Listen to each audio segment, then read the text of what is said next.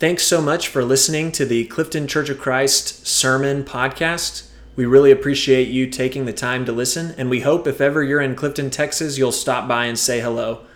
We hope you enjoy this sermon. We finished our Daniel series, and the plan is is next week we're going to resume the Romans uh, series that we were doing. So we paused right after, in the, right in the middle of Romans, and we'll finish that series out.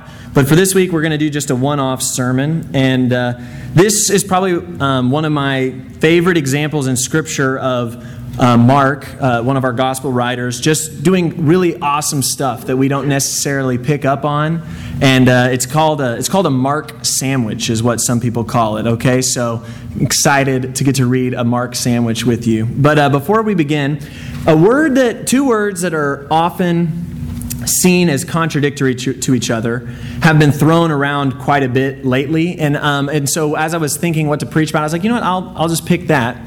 But often we see fear and faith as two big things in the Bible, big things in our spiritual walk, and things that we often see as opposite of each other fear and faith. Even though the Bible has some weird places where in John it says, anyone who has any fear you know, must not have faith in me or does not love me. And then there's other places in the Bible where it says, fear the Lord your God. You know, we have we have these words that are used quite a bit.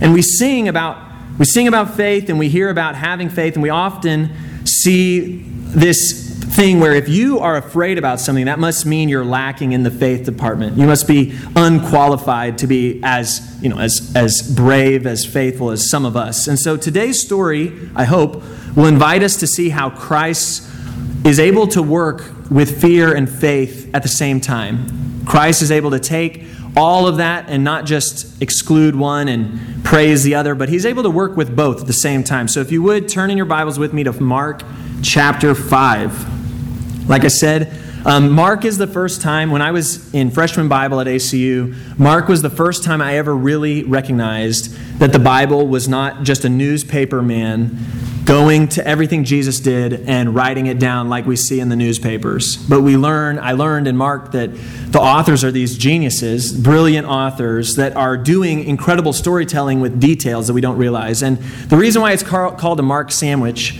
is because you have this story that is in between another story, like a sandwich, like bread and meat. And as with all good sandwiches, the point is is that if you just ate a slice of cheese by itself, it'd be meh, or a slice of ham or turkey by itself, be eh.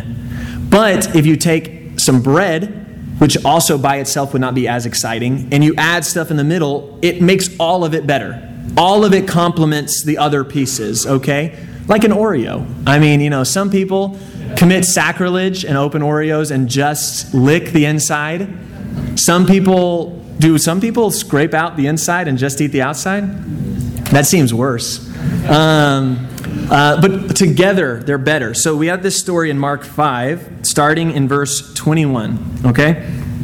Um, Ryan, I'm going to use my clicker, but if you can tell I'm behind, like go ahead and go there for me. Thanks. When Jesus had crossed over by boat to the other side of the lake, a large crowd gathered around him while he was by the lake. Then one of the synagogue leaders, named Jairus, came, and when he saw Jesus, he fell at his feet. He pleaded earnestly with him, My little daughter is dying. Please come and put your hands on her so that she will be healed and live. So Jesus went with him. We'll leave it here. We'll leave it here. So, this is something I don't think we can quite put into perspective just how much Jairus is putting away his pride in order to do something that would be incredibly not of his station, okay? This would be like, for example, a prideful minister who's having marriage troubles not being willing to go to a marriage counselor. I'm the minister. I'm supposed to be the one that's got it all figured out. How embarrassing would it be if someone saw me at marriage counseling? And their pride keeps them from doing the thing that would save their marriage. Or it would be the same as a banker whose business, they're about to lose their bank. They're about to go bankrupt, and they have to go to Dave Ramsey's uh, you know, financial university, okay? It's embarrassing because I'm the one that's supposed to have all this figured out. But what's the thing that compels them, despite the preacher with the bad marriage, the banker with the. What's the thing that compels them? A desire to save something. And you see with this story, even though Jairus is the leader of the synagogue, everyone's going to be. Did you see? The head honcho decided to go to Jesus. And not only that, he actually got down on the ground. Incredibly embarrassing for a Middle Eastern, ancient Near Eastern man to do anything like that, to fall on the ground before someone. But what does he have at stake? It's his daughter, you know? Everything is out the window because of his fear of losing his daughter. So he comes to Jesus, pleads with him, and Jesus goes with him. So that's the bread, slice one. Now we're going to get to the middle of the sandwich. A large crowd followed and pressed around him, and a woman was there who had been subject to bleeding for 12 years. She had suffered a great deal under the care of many doctors and had spent all she had. Yet instead of getting better, she grew worse.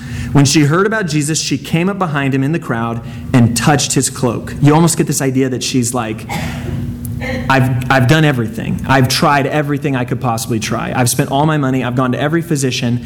And for her, she's just hoping that if I could just touch his clothes, maybe I would be healed.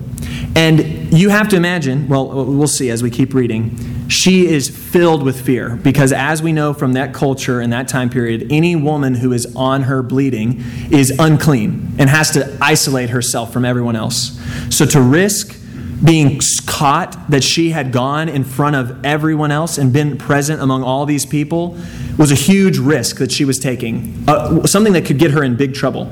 And so what happens is, uh, because she thought, if I just touch his clothes, I will be healed, immediately her bleeding stopped, and she felt in her body that she was freed from her suffering. At once, Jesus realized that power had gone out from him. It's a very interesting way to describe it. You know, almost like hey, you know, who did that to me? You know, kind of, I don't know. Uh, Jesus felt some kinetic energy flow out of him into someone else. And at once, when he realized that the power had gone out from him, he turned around in the crowd and asked, Who touched my clothes?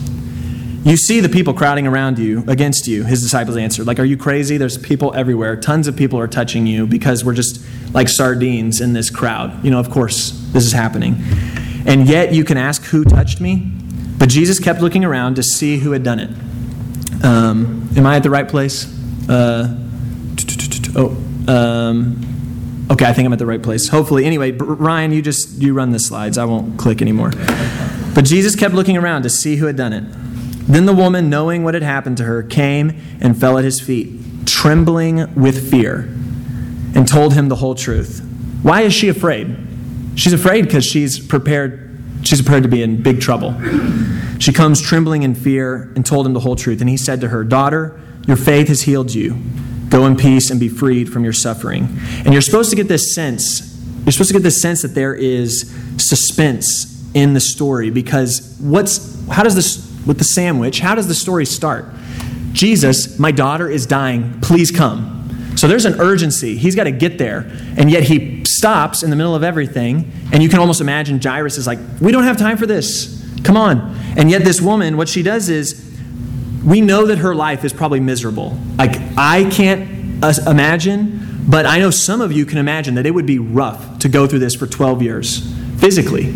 It would be rough to be seen as a social outcast for 12 years because you're not allowed to be around people. And this woman, it's a unique story because, in some ways, this is a story where Jesus doesn't initiate the healing, she initiates the healing. You know, Jesus is caught off guard. Who did that? And I don't want to necessarily get into all the, the details. I, we can talk about it on Wednesday night. But there's a lot of people that love to engage this idea of like, how fascinating is it that this lady just came up, touched Jesus, and this healing happened? You know, did this happen often? Was Jesus walking around and more people came up and gave him a high five and were like, oh, I can see, you know, 2020. You know, did people have this experience? And I know we can we can kind of I'm joking about it a little bit. But the thing that I think Mark is trying to show you with this story is that he expects and hopes that his readers are going to learn from this woman. In that in this odd mixture she has of being incredibly afraid, fear, and this faith enough faith to hope that even just a little chance might do something in her life. And this, this power that saves her, you know, saves her life, it's, it's clearly Jesus' power that's doing it, but I think you're supposed to see when he says, Your faith is the thing that rescued you. Yes, Jesus is the one that has healed her. But he's, Jesus and Mark are really trying to show you that the thing that made the difference was her faith that something could happen. It was the grasp, uh, this is one way to say it is, it was the grasp of her faith rather than her hand reaching out that secured the healing that she sought. Her touch had brought together two important elements to this story faith and Jesus. And you can ask, wait, was it Jesus that healed her? Was it her faith that healed her? And the answer is yes. It was her reaching out in faith, and it was Jesus being the one that she reached out in faith to that made it effective. And now we learn from the story that Jesus' desire to pause and slow down has proved costly for Jairus. So now we're going to get to the other piece of the sandwich. And as I said, you're supposed to see these stories playing off of each other. Two people in two completely different walks of life, both people that have fear of their own, both people that are choosing to make faith choices. So let's read. Where was I? I, um, I think I was in verse 35. While Jesus was still speaking, some people came to him from the house of Jairus, the synagogue leader. They, don't, they want you to remember this guy, you've got this woman who's an outsider, and the synagogue leader who is the insider of insiders. And it says, Your daughter is dead. They said, Why bother the teacher anymore? Overhearing what they said, Jesus told him, Don't be afraid, just believe. Now remember, that word in Greek is the same word for faith, just faith. We just don't have a verb for faith. So you should translate that. Don't be afraid, just faith. He did not let anyone follow him except Peter, James, and John, the brother of James. When they came to the home of the synagogue leader, Jesus saw a commotion with people cry, crying and wailing loudly. He went in and he said to them, Why all this commotion and wailing? The child is not dead, but asleep. But they laughed at him. After he put them all out, he took the child's father and mother and the disciples who were with him and went in where the child was. He took her by the hand and he said, Talitha koum, which means little girl, I say to you, get up. Immediately the girl stood up and began to walk around. She was 12 years old. At this, they were completely astonished. He gave strict orders not to let anyone know about this and told them to give her something to eat. Um, so, this story, we get this awesome story, and we see, you know, we've got these people mourning. They've come to terms with this.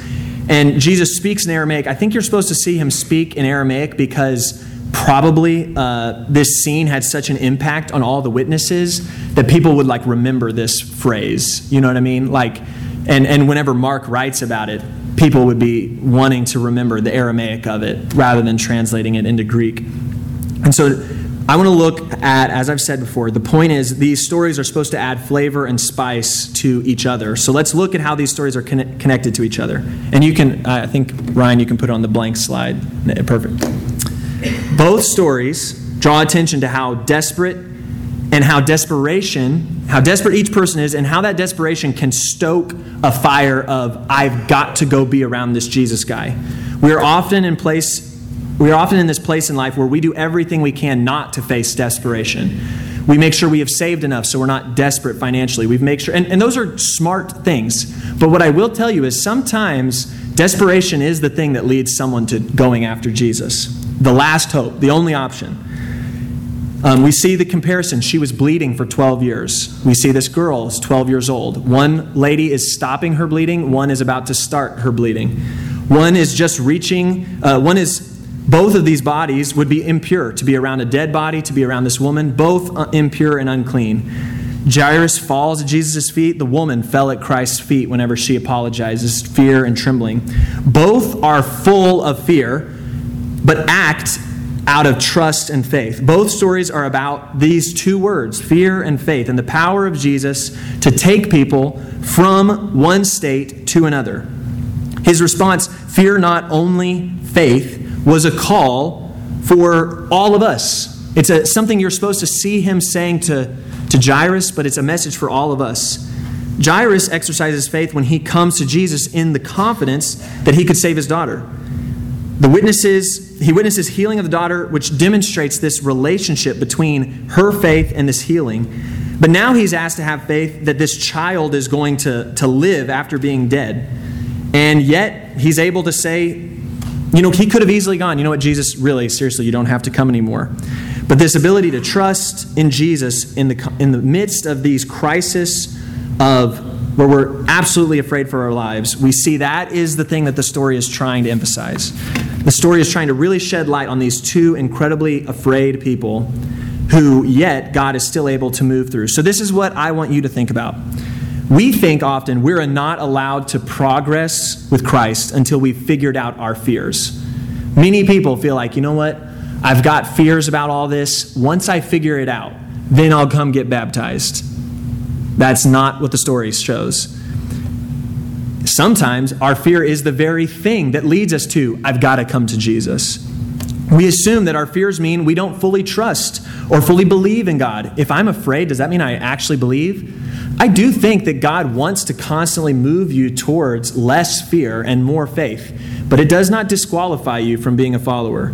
We, you know, often um, in what we see from the synagogue leader, how many of you know someone? Well, I hopefully we know someone. Maybe it was you one day who you lived a life that looked opposite of your Christian friends, and you thought, I might want to know about Jesus, but everyone is going to just totally be like, this is ridiculous. This person's not going to be a Christian.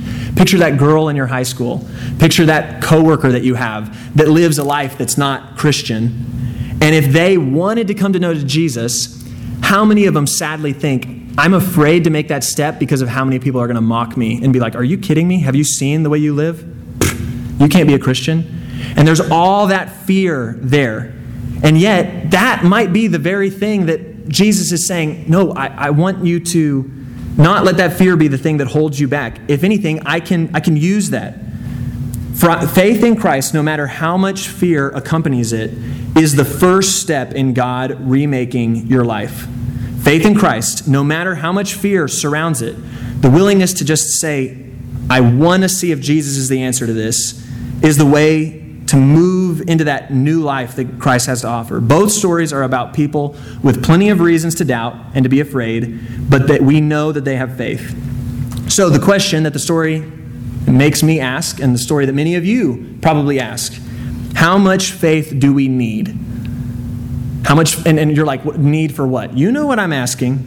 There's plenty of times where the question is, well, Drew, I, I think I have faith, but how much do I need? And Jesus has a great message about a, a mustard seed. But this story shows us, in my opinion, that the answer is enough faith to step out and touch Jesus, enough to fall on the ground in hope. All of these things, even if you're, it's shrouded in fear. Mark 5 talks about these two major players in our spiritual journey fear and faith. The fear in the story is not foreign to us. All of us have experienced fear before. I could have started this sermon saying, How many of you are afraid of heights, like me? I could have started this sermon, How many of you are afraid of spiders? All those fears, yeah, they're fears, but you know the real fears. The real fears that we all have of what if, like, like the minister trying to save their marriage. That's some real fear of I'm going to lose my job, people won't see me as credible anymore, I'm afraid. But what has to what has to surpass that fear? You have to have just enough desire to save that marriage to overcome that fear. You following with me? If your fear is this high and your desire to save that thing, your daughter or to stop bleeding from the story, if your is only this high, you're never going to do it. Following me? But if your desire to rescue that thing is this high, then that's all it takes to be willing to step out and touch, to fall down and do something about it. To fall down and say, I'm going to turn to Jesus. I'm going to reach out. And the cool thing is, is that the faith in the story is also not foreign to us. The hope that life could be found in something in this story, in someone, in our walk in Jesus. And faith, however much fear and trembling accompany it, is the first sign that you have a desire to remake, to renew, and find this new life that Jesus offers to all of us. The question is will our faith, will our desire to save that thing, will it be just enough to be willing for us to step out beyond our fears, to fall at Jesus' feet? with all our fear, with all of our faith, and let Him be the one that begins the process of moving us from a place dominated by fear to one that is overcome by faith. If any of you are someone that's out there and you've thought, I feel like I spend a good deal of my life living in fear, I have good news for you. You're not disqualified. But Jesus does want you to move from that place to faith. And the good news is, He's the one that's going to make it happen. All you have to do is just fall down, reach out, and trust and hope in Him. If any of you would like to know more about that, uh, elders will be standing at the doors. I'll be up front. And if any of you have any prayer requests, something that you'd love for us to be praying about, I'd encourage you to go talk with them as we stand and we sing this song.